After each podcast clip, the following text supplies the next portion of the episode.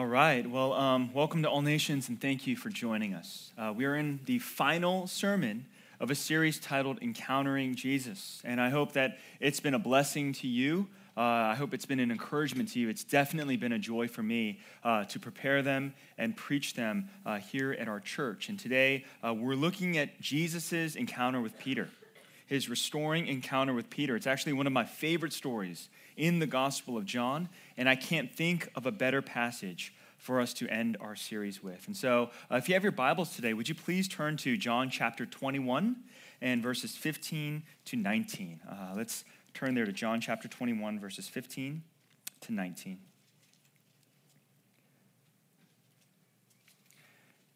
And trusting that you're there, may God bless the reading of his holy and matchless word. When they had finished breakfast, Jesus said to Simon Peter, Simon, son of John, do you love me more than these? He said to him, Yes, Lord, you know that I love you. He said to him, Feed my lambs. He said to him a second time, Simon, son of John, do you love me? He said to him, Yes, Lord, you know that I love you. He said to him, Tend my sheep. He said to him a third time, Simon, son of John, do you love me? Peter was grieved because he said to him the third time, Do you love me? And he said to him, Lord, you know everything. You know that I love you. Jesus said to him, Feed my sheep.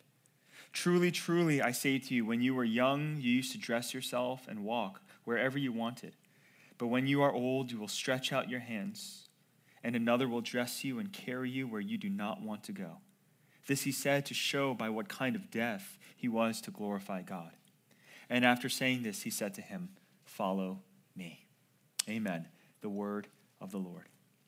The title of today's message is The Restoring Shepherd.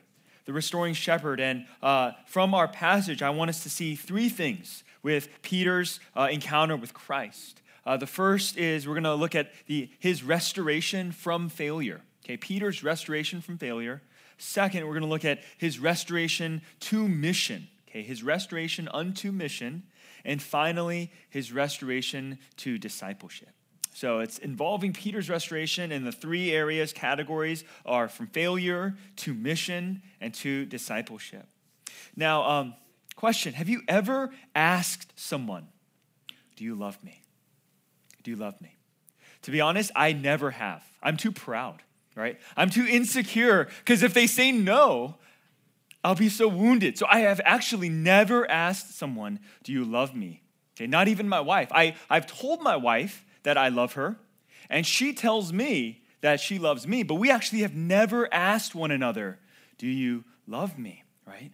Um, I don't know why. Maybe it's like self protection. Maybe we assume it, we know it, or something along those lines. Uh, but there was a moment, right, when we were engaged. I told uh, my fiance Alice at the time, and I said, Alice, I love you. And she said, Why? And I was like, uh, uh, and, just, and then after that, like I just threw out every like positive, virtuous thing. I was like, "Cause you're beautiful, you're smart, you're funny, you make me happy." But I just wasn't ready. She said, "Why?" And I was like, "Oh my god!" But, but, I mean, what a what a jarring question, though, for somebody to come up to you, look you in the eye, and and ask, "Do you love me?" But in our passage, Jesus asked Peter three times, Do you love me? Simon, son of John, do you love me? And the first thing we must ask is why? Jesus, why are you asking Peter that? You spent three years together in ministry on the greatest mission trip ever. Do you not know whether Peter loves you? Why would you ask him in the first place and then three times over again? Well, we want to ask this question. Let me begin to answer this by providing some context to our passage. You see, in the beginning of John chapter 21, we're told that Peter is with six of the other disciples. Okay, good old doubting Thomas, he's one of them, right? John, the author of our gospel, he's with Peter as well. And so Peter is there and they're together. Now, in John chapter 20, we are told that Jesus in his resurrection glory, has revealed himself to the disciples. He met them in the upper room. The door was locked. He showed up and he showed them his nail pierced hands and his spear pierced side. And he said, Peace be with you. But then he left. Eight days later, when Thomas had rejoined the disciples, he shows up again and he says, Peace be with you. And Thomas is amazed, right? And then after that encounter, Jesus leaves again and he departs, and the disciples do not know where he is. Jesus has since disappeared. So, what do the disciples do? They actually leave Jerusalem. And this leads us into chapter 21. And we're told they're no longer in Jerusalem, they're actually in Galilee. And Galilee is 80 miles north of Jerusalem. I mean, 80 miles is a long drive for us, right? But imagine 80 miles on horseback or camelback or on your feet. This was a significant journey that, the, that the Peter and the disciples took to go back to Galilee. Why did they go to Galilee? It's actually Peter's hometown. Peter's hometown was Galilee. That's where he first met Jesus. And as the disciples were gathered together, Peter was there with Thomas and Nathaniel, James and John. They're hanging out together. Peter, he gets up and he says, I'm going fishing. I'm going fishing.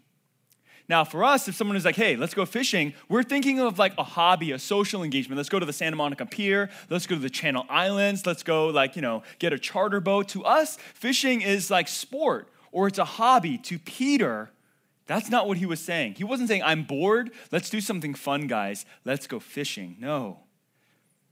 Remember what Peter's vocation was before he became a disciple of Jesus. Peter was a fisherman. Being, uh, uh, fishing was something he was good at. Fishing was something that he was familiar with. Peter, uh, for, for Peter, fishing was, was, his, was his history. That's part of who he was. That's what he did. And the same was true of James and John. They were all fishermen. When Jesus first approached them, and invited them to come follow him. So not only has Peter gone back to his hometown in Galilee, he's also gone back to his former way of life. Do you see that? He's gone back to fishing. And the disciples, they're okay with that. They say, okay, let's do it. And they go fishing and they fish throughout the night, but they don't catch a thing. Right? They don't catch a thing. And these are experienced fishermen. Peter, James, and John, Andrew, they've been fishing these waters their entire life, but they don't catch a single thing in the Sea of Tiberias. Then Jesus shows up. He shows up on the shore and he calls out to them. And he says, Children, do you have any fish? And these proud fishermen, these experienced veteran fishermen, have to say no. And so Jesus says, Hey, cast your nets on the right side of the boat and you will find some. And they do. They give it a try. And they catch 153 fish. 153 fish. It's unbelievable. It's an incredible thing. Uh, the Gospels tell us that, that their nets were about to break. That's how full their nets were. Now, if you think about that, it actually tells us something beautiful about Jesus. You see, even though Peter was on the verge of calling it quits, he went back home he went back to his old vocation. Even though he was ready to do that, Jesus wasn't going to let him. Question Do you think that, that there were really zero fish on the left side of the boat and then 153 fish on the right side of the boat? Ask any fisherman, that doesn't make any sense, right? Uh, fishing doesn't work like that. What was Jesus doing? Jesus offered Peter one last miracle. One last miracle. Jesus didn't let Peter and the disciples catch any fish until it was by the word of the Lord, until it was by the hand of Jesus. He didn't want Peter to be able to go back on his own terms to his old life and be successful and comfortable as a fisherman. Again, Jesus had a greater vision, a greater calling, and a plan for Peter. He said, Peter, don't be a fisherman any longer. Be a fisher of men. Come follow me Leave your nets behind. You see that? Man, Jesus wouldn't let Peter go back. He wouldn't let Peter go back to his old ways. And then, as that passage continues, if you keep reading through John 21, John, the disciple, he first recognizes that it's Jesus on the seashore and he tells Peter. And if you've read the story of the Gospels, you know that Peter acts first before he thinks. Right? Did you know that when, when um, the soldiers came to arrest uh, Jesus, Peter pulled out this little sword and cut off, cut off a priest's ear? And Jesus like, well, put away your sword. And he healed the ear and went away. He just acts before he thinks. Peter speaks before he thinks. And here again, you know what Peter does? He gets excited that Jesus is on the shore. He puts on his outer garment, jumps into the water, and swims towards Jesus. Now, if you and I were to do that, we'd expect the, the, the distance would be short, right? Like from here to the AV booth. Eh, that's manageable, right? John tells us he swam 100 yards, 100 yards to get to Jesus. And then the other disciples were probably watching him, and you know what they did? They rowed the boat to go to Jesus. They're probably looking at Peter like, I mean, you, have you ever swam with clothes on and how hard that is? But that's just, that's how crazy Peter was. The disciples, they take the boat back to the shore with the fish and they all have breakfast with Jesus. And after breakfast, Jesus asked Peter, Simon, son of John, do you love me more than these? And with this question, Jesus initiates Peter's great restoration. Why did Peter need to be restored? It's because Peter had failed. He failed in a way that was unimaginable, unimaginable to him. You see that Jesus, you see, Jesus, he predicted to Peter that Peter would disown him before his death. On the night of his betrayal, Jesus said to Peter, Truly, truly, I say to you, before the rooster crows, you will deny me how many times? Three. Three. How did Peter respond to this prophecy of Jesus? Peter said, Even if I must die with you, I will not deny you. That's what Peter said. I will die before I deny you, Jesus. You are my Lord. You are my master. I will follow you to the point of death. But we all know the rest of the story. What happens? Jesus is betrayed by Judas. He's arrested by the Jewish leaders. And while Jesus was being tried, while he was being questioned, Peter had followed Jesus and he's outside in the courtyard. And while he's there, three different servants come up to Peter and they say, I recognize you. Aren't you one of the followers? Aren't you one of the disciples? Aren't you with Jesus of Galilee? And Peter three times says, No, I do not know the man. This is the same night where Peter said, I will not deny you. The same, just literally hours later, a servant girl first comes up to Peter says, I don't know him. Another servant comes up to Peter. I don't know him. Another servant male comes up to Peter. And the third time, Peter invoked a curse on himself. Peter swore, I do not know the man. And after the third time, the rooster crowed. Peter remembered Jesus' words and he went away weeping bitterly. Peter had failed Jesus. He had failed as a disciple. I mean, we know where Peter got his name. Jesus himself gave Peter the name Cephas. And he said, You will be the rock on which I build my, build my church. And a simple servant girl comes up to him and he crumbles. I mean, just think about that. Peter identifies himself as the rock on which P- Jesus will build his church. And an unnamed servant girl crumbles him down with one question Aren't you with Jesus? And he says, No. He failed himself, he failed his, his calling, and for that, he despised himself. Friends, I believe we can all relate to Peter in one way, shape, or form. We have all experienced the pain of failure. We know it. We know what the shame feels like. Maybe it's professional failure. Perhaps you've lost a job. Maybe you've experienced a demotion. Maybe you've had to shut down a business or experience bankruptcy. So painful, so stressful, so difficult. Maybe you've experienced a relational failure, the loss of a friend because of conflict. Somebody you loved, somebody you cared about, somebody you thought you would spend the rest of your life with turns away from you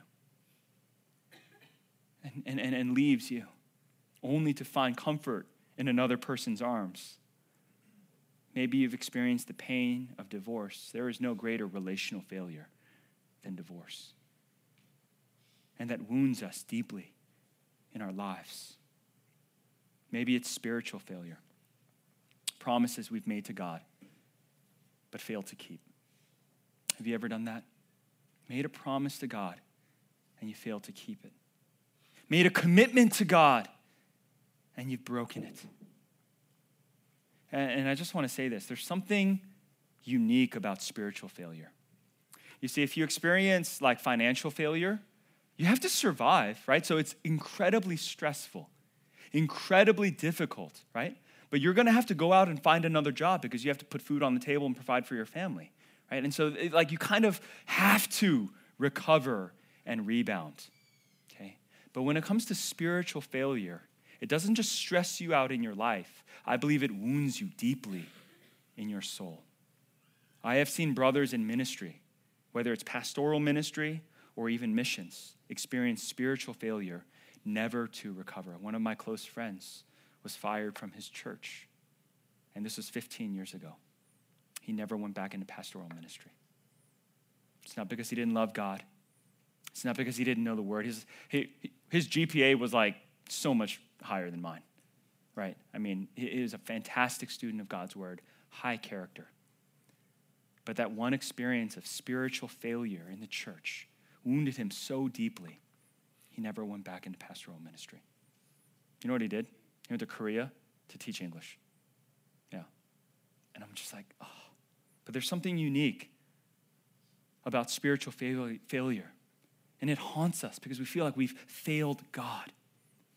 We've let Him down. And we don't know how to heal. So often, when we experience failure, we don't get back up. We often give up. We often run away. And this is what Peter experienced. After his failure, after his great denial of Jesus, the Lord that he said and he swore that he would follow even to the point of death, he went back home. He got in his boat and went back to fishing. But here we see the love of our Savior. Jesus restores Peter from his failure. And I want us to see how he does this. He doesn't just gloss over it. You know, there's that phrase relationally, well, if somebody hurts us or lets us down and fails us, right, if you want to forgive, you'll just say, it's all good, right? It's okay. Brothers and sisters, uh, that, there, there's something cheap about that. There's something superficial about that. Jesus doesn't say that to Peter. He doesn't say it's all good. He doesn't cheapen Peter's restoration. Instead, what does Jesus do? He goes right to the heart of Peter's failure, which is his pride. We see the pride of Peter even in the question of Jesus. You see, what does Jesus first say? He says, Simon, son of John, Simon, son of John, do you love me more than these? The first thing that we need to recognize is wait, we have to ask, wait, I thought his name was Peter. But actually, his name was Simon before he met Jesus. His name was Simon BC. And it's actually only through the ministry of Jesus did Jesus tell Simon, hey, your name's going to be Cephas. Your name's going to be Peter because you are the rock on which I build my church. But Jesus doesn't call Peter Peter in this exchange. He says Simon. He says, You want to go back to Galilee? You want to live again as a fisherman? I will give you your former name. I will call you by your former name. And even at that moment, Peter, like, Peter was, he felt the jab. He felt the jab. But we have to ask, and then he says, Do you love me more than these? Do you love me more than these? The first time Jesus asked Peter, Do you love me more than these? And uh, when I was younger, thinking about this passage, I was asking what are these that Jesus is referring to? And I always thought that, that Jesus was referring to the fish. Kind of makes sense, right? Jesus saying, Peter, do you love me more than these fish? Are you going to be a follower of me or a fisherman, right? But um, as I was studying this passage, that's not what Jesus is saying. He's actually referring to the other six disciples that were with them. Jesus is literally asking Peter, Do you love me more than Thomas? Do you love me more than James, John, Nathaniel, and these other men? Why would he ask that? Why would he ask that question? It's because of an earlier exchange that Jesus had with Peter. You see, at the Last Supper, at the Last Supper, on the eve before his death, Jesus told all of his disciples, You will fall away because of me this night. For it is written, I will strike the shepherd, and the sheep of the flock will be scattered. But after I am raised up, I will go before you to Galilee. Prophecy. And Peter asked, answered him, Though they all fall away because of you, I will never fall away. Man, Peter's got quite the mouth, doesn't he? Right? I mean, just, you, you've got to kind of like just soak in the moment. Last Supper. Jesus and the 12 disciples, and he's looking at them, he's telling them, I'm going to be afflicted. And when they strike me, the shepherd, all of you, out of fear, are going to scatter. And Peter says, Even if these guys do, I won't. Right? I mean, that's like, that, that's Peter saying, I love you more than these. I am committed to you more than these men, my brothers. I am more devoted to you than anyone else. But Peter crumbled. He scattered. He denied Jesus publicly three times. And so, Jesus, knowing this, he goes right to Peter's heart, right to Peter's pride, and he says, Peter, do you really love me more than these? How does Peter respond? He doesn't say yes, and he doesn't say no. He simply says, Lord, you know that I love you. Such a wise answer. And that is the right answer. It's not to say, oh my gosh, I am a failure. I am less than these other disciples out of self loathing and condemnation. And it's not, yes, Lord, I love you more than these men because already he's been humbled. He already said that once and he fooled, I mean, you know, he, he embarrassed himself, right? So it's not about comparing himself to the disciples. It's not about superiority or inferior, inferiority. It's about do you, in your heart and with your life, love Jesus? That's the important question. Jesus says, Yes, you know that I love you. Next thing we need to ask about the exchange then why three times? Why three times? It seems repetitive. Even as I was reading it, it was repetitive, right? It wasn't a comfortable passage. And I was like, he said, he said, he said, he said, right? It was really difficult for me to read over. Now, uh, if you've heard pastors preach on this uh, text, uh, perhaps you've heard the pastor talk about the Greek and the difference between agape love and phileo love, right? And agape love is divine love. Phileo love, like Philadelphia, it's brotherly love, like uh, filial, family love, right? And so in the Greek, it reads like this Jesus asked Peter, Do you agape me? And then Peter responds in the Greek text, I phileo you. It's like, what? Right? And then Jesus asks again, Do you agape me? And Peter says, I phileo you. And the third time, Jesus then says, Do you phileo me? And Peter says, Yes, I phileo you. And then uh, pastors and commentators, the old ones, they all would, would make a huge kind of like deal about the distinction between agape and phileo and, and, and how one is greater and one is lesser and how Jesus wanted more from Peter, but he wasn't willing to and, and able to give him the kind of love that Jesus deserved and demanded. But to be honest, guys, um, that's not the right interpretation of the passage. Okay? It's not about, uh, about a semantical back and forth between agape and phileo love. Because if you take that route, it seems really weird. It looks like Peter negotiated Jesus' love down, doesn't it? Agape, agape, phileo, phileo, fine, phileo, right? And they're like, oh, that's all it takes? Uh, you know, you just say no, and I'm going to love you in my way, right? And versus the way that you deserve. And so, actually, if you study uh, John's gospel, you'll see, you'll see that uh, John uses the word for love interchangeably between agape and phileo. Speaking about the love of God for his people, sometimes it's agape, sometimes it's phileo, right? And also, other commentators says they probably weren't even speaking Greek to one another. They were speaking Aramaic, right? And so even to try and like make that semantic distinction is wrong. So then the question is this, why three times? Why three times?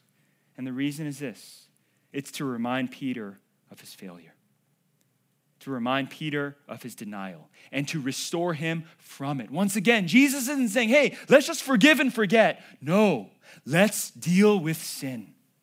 Let's look at sin, and I want you to experience grace and forgiveness for your sins, not just forgetting about sin, not just overlooking sin, not just cheapening it by saying it's all good, don't worry about it. Do you guys see that? He says, no, no, no, let's go to your denial.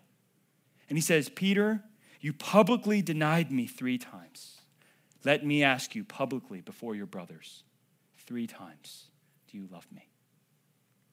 That's restoration. That's the journey that Jesus graciously is taking Peter on. And after this restoration, you see that, that Jesus isn't done with Peter. He actually wants to lead him back to mission. So, after each confession of Peter's love for Jesus, Jesus responds with a command. He said, Feed my lambs if you love me. If you love me, tend my sheep. If you love me, feed my sheep. And what Jesus is doing is he's putting Peter back on mission. He's reminding Peter that he is called to shepherd the flock, that he's called to be a pastor despite your failures. He says, even though you failed me, even though you denied me, your failures are not disqualifying you. And that's so important, guys. Failure is never final with God because our God is our Redeemer. He is the one who restores us. He is the one who takes our weakness and offers us his strength. That's why Paul says our weakness is made perfect by his strength. This is such an important message for us, guys, because we have this tendency to want to serve out of not our weakness, not our brokenness, not out of our failures, but out of our strength, out of our give, uh, giftedness, out of our goodness. And when we fail God, when we fail others, when we fail ourselves, do we want to serve? Do we want to be on mission? No, we think we're disqualified. We disqualify ourselves, so we step down, we quit, we withdraw, we pull away. But, brothers and sisters, that is not the work of Christ. That's you functioning under your authority and under your terms. You see, in our weakness, Jesus offers us his strength. I mean, hey, we've all done bad things, right? We've all let, we've all failed God in very, in a lot of ways. You know, like January 1st, we're like, hey, we are going to read the Bible in one year. January 8th, we failed, right? You know, and then we're like, oh, I'm going to, I'm going to start going to to prayer meetings. I'm going to start serving. So, you know, we make all these promises, God. God, God I'm going to stop sinning. I know that I should stop doing X, Y, and Z. And, and then we, we struggle with those things. But, but none of us have denied Jesus on the eve of his death like Peter has. Have we? Have we failed God in that kind of public, right? Like just outlandish manner. But here's the crazy thing that didn't disqualify him. Even though Peter disowned Jesus, Jesus didn't disown him. And if he didn't do that to Peter, he won't do it to you. Despite your failures, despite your weakness, despite your brokenness, Jesus will not disqualify you from serving him, from feeding the sheep, from caring for his people, from bringing glory to his name. We need to hear that. Failure is never final when it comes to the work and grace of Jesus. Not only does Jesus put Peter back on mission, he also reminds Peter of the most important thing about mission. Okay? The most important thing about mission and serving God, and it is love. It really is love. Jesus, do you love me? Then feed my sheep. Do you love me? brothers and sisters, all that we do for the church, all that we do for others, all that we do in, in, in the world and in our communities, it needs to be out of a love for God, a love for Jesus. Kent Hughes, this great preacher uh, of the word, he, he writes this, and the quote's going to go up on the screen. He says, Christ is saying to us, through Peter's example, that the greatest priority in life is our love for God. It is the first question for every theologian. It is essential. It is the essential question for every pastor. It is the supreme question for every missionary. It is the number one question for every one of us who wants to please God. Do you love me? Do you love Jesus? And if you do, you can serve Jesus. If you love Jesus, you go and make him known. Care for others demonstrate his compassion. But all of that flows from the love that we have for Christ. And we love because he first loved us. The third thing that we see from Peter's encounter with Jesus is his restoration to discipleship. Our, our passage closes with the final words of Jesus to Peter. And what does he say? He says, Follow me. Follow me. Do you know what Jesus' first words to Peter were? Follow me.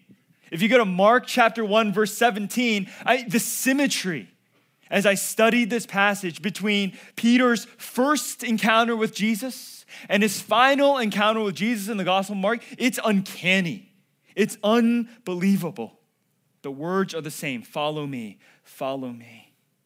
The place, the location is the same the Sea of Galilee. Peter is doing the same thing, he is fishing.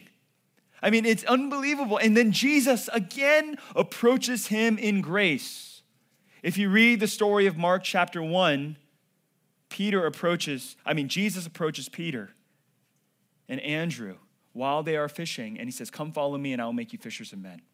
And we don't know anything else about Peter, only that he's a fisherman. We don't know that he's like, you know, a Bible scholar or a gifted speaker or a great leader or a holy and righteous person. We don't know anything about Peter. And that tells us that his call to follow, his call to discipleship was wholly a call of grace. What do we see here in John chapter 21? Peter is in the midst of failure. Peter's running away from God.